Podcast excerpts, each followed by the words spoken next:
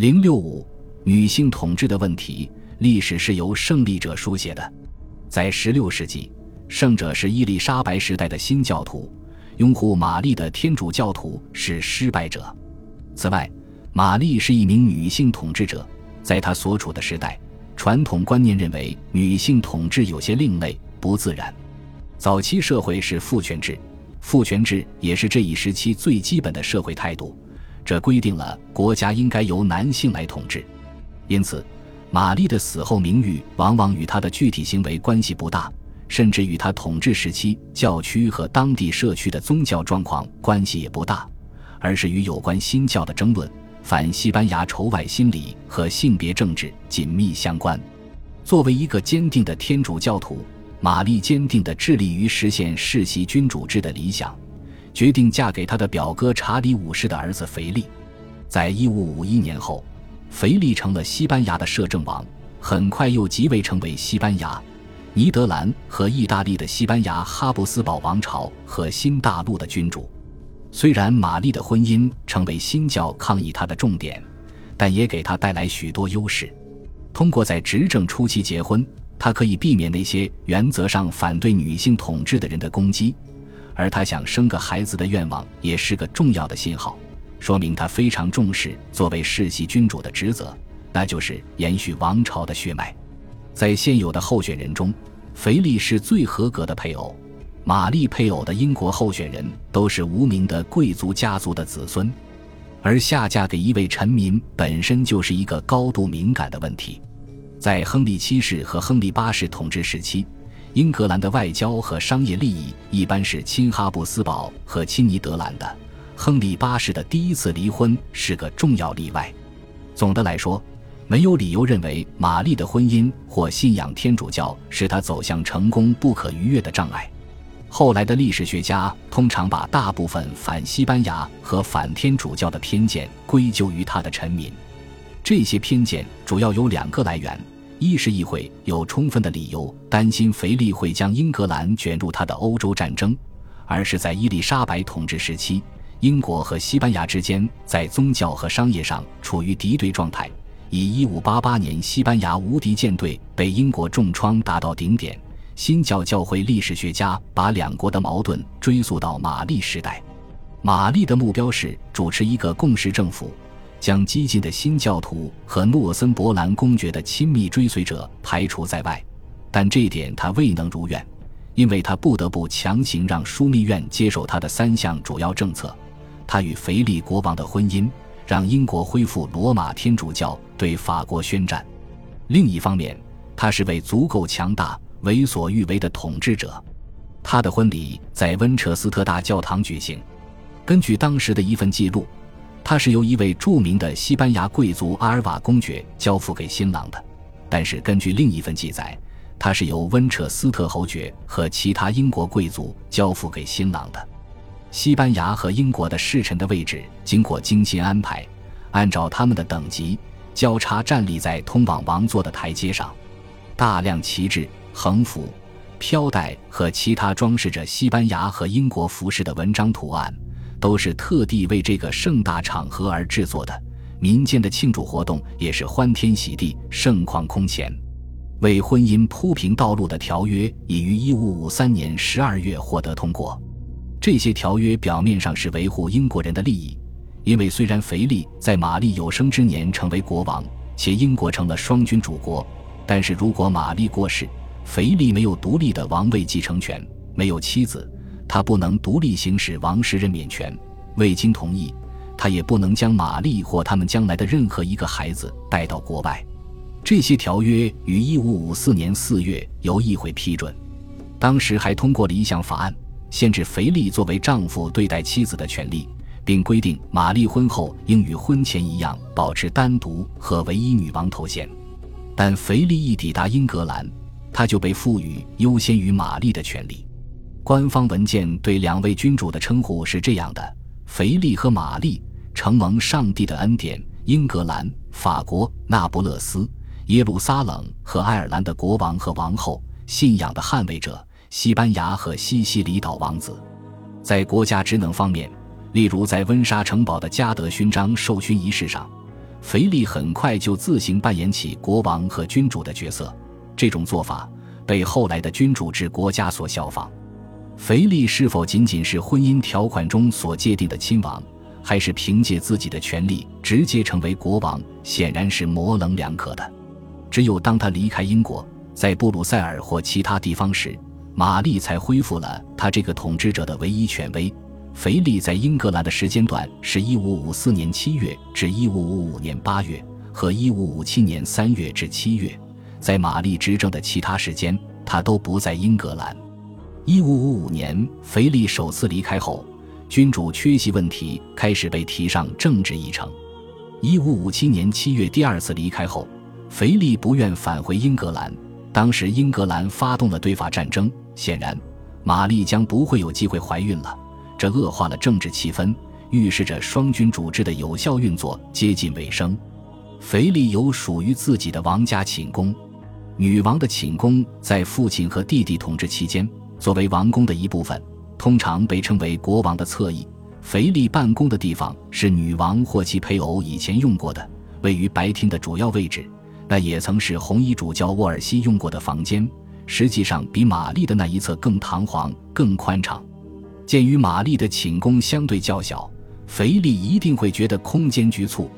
腓力从西班牙带来了服侍他的全套人马，但是到了英格兰，发现这里已经给他配齐了，还配有一支由一百名弓箭手组成的护卫队。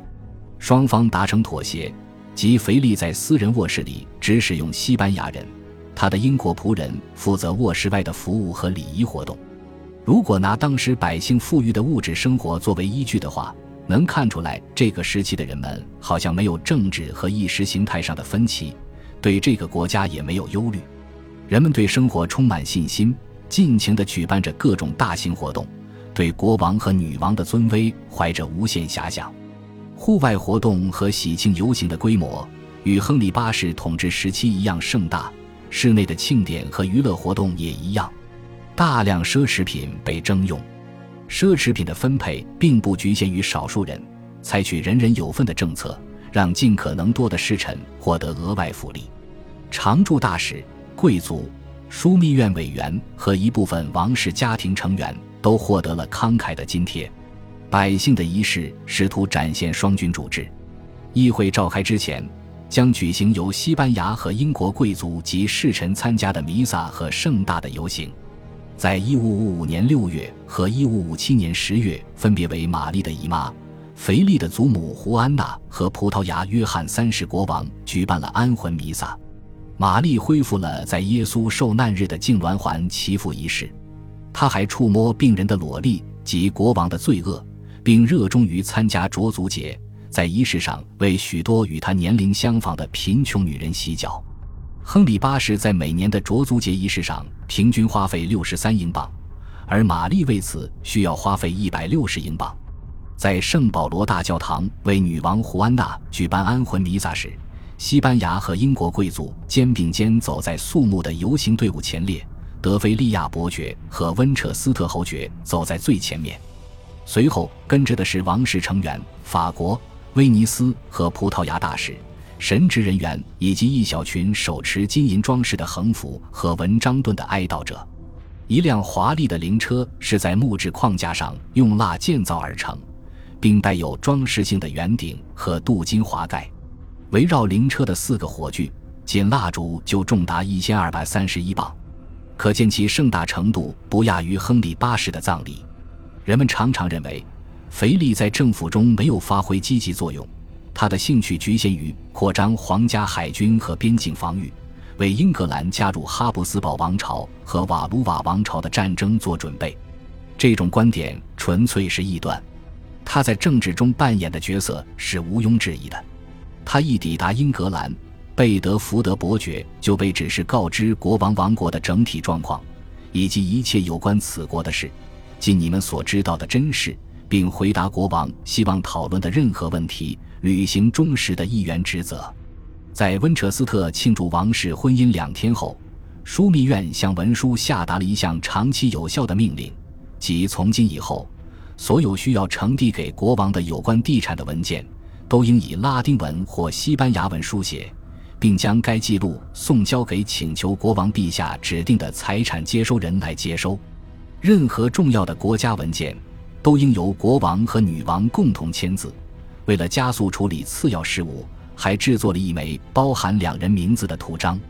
到1554年，枢密院内部形成了一个与王室政策制定相关的核心集团，但这个集团并不包括枢密院成员或大多数经常出席议会的人。相反，他的政治影响力完全来自个人与国王和女王的关系。集团成员会随时变动，但通常包括阿伦德尔伯爵、彭布罗克伯爵、威廉佩吉特爵士和其他三人。教皇朱利叶斯三世任命红衣主教波尔为自己的教廷使节，负责英格兰与罗马之间的调停。玛丽也任命波尔为坎特伯雷大主教。波尔在流亡回国后，成为核心集团的关键人物。尽管他不是枢密院委员。但他在玛丽女王统治期间，对世俗和宗教事务都产生了巨大影响。事实上，自从诺森伯兰公爵政变失败后，女王抵达伦敦的那一刻起，他就一直通过信函为英格兰与罗马的重归于好献计献策。似乎为了让这个核心集团具体化，腓力第一次离开英格兰那天，一级新的会议政府建立了。这个是所谓的特选委员会或国务委员会，一个独特的欧洲类型的委员会。西班牙哈布斯堡王朝做法的基础是卡斯提尔、阿拉贡、西印度群岛等的地区委员会，以及战争委员会、金融委员会等部门委员会和宗教裁判所。在这些委员会之上，还设立了一个制定政策的国务委员会。最后一种类型的委员会是由腓力为英国所重新设计的。其成员将居住在宫廷里，并考虑国家和财政的所有事业及其他重大时刻的伟大事业。他们每周向腓力汇报三次，并在周日向其他枢密院委员汇报。当务之急是筹备即将于1555年10月召开的玛丽当政以来的第四届议会，还有王室的财政，特别是王室债务和对王室家族某些职位的收费。该委员会在1555年9月向腓力呈递了四份综合性报告。此后，委员会与腓力之间就英国的事务保持定期通信。尽管这个国务委员会没有按照应有的频次向腓力汇报，但是委员会一直让他了解国家的最新情况，直到政权结束。报告通常涉及三到十几个主题，有时腓力给报告做了批注之后。又把原报告寄回伦敦，或者另附封面处理信函中的议题。无论是哪种方式，腓力都仔细研究了委员会提交的报告。一五五六年夏天，他忧心忡忡，担心国内起义、法国入侵及沿海的防御情况。国务委员会写信宽慰他。苏塞克斯伯爵、其他贵族和海军上校已被派往各自郡县，并负责沿海防御。当腓力收到来信，得知法国正在总动员，位于迪耶普的海军正蓄势待发，他立马把彭布罗克伯爵以海军上尉的头衔派往加来，担任守城总指挥。所有这一切都表明，腓力与玛丽结婚后不仅仅是傀儡或亲王，他是英格兰国王，并且一直以这个身份在行事，即使他经常不在英格兰且远离妻子。恭喜你又听完三集，欢迎点赞、留言、关注主播，主页有更多精彩内容。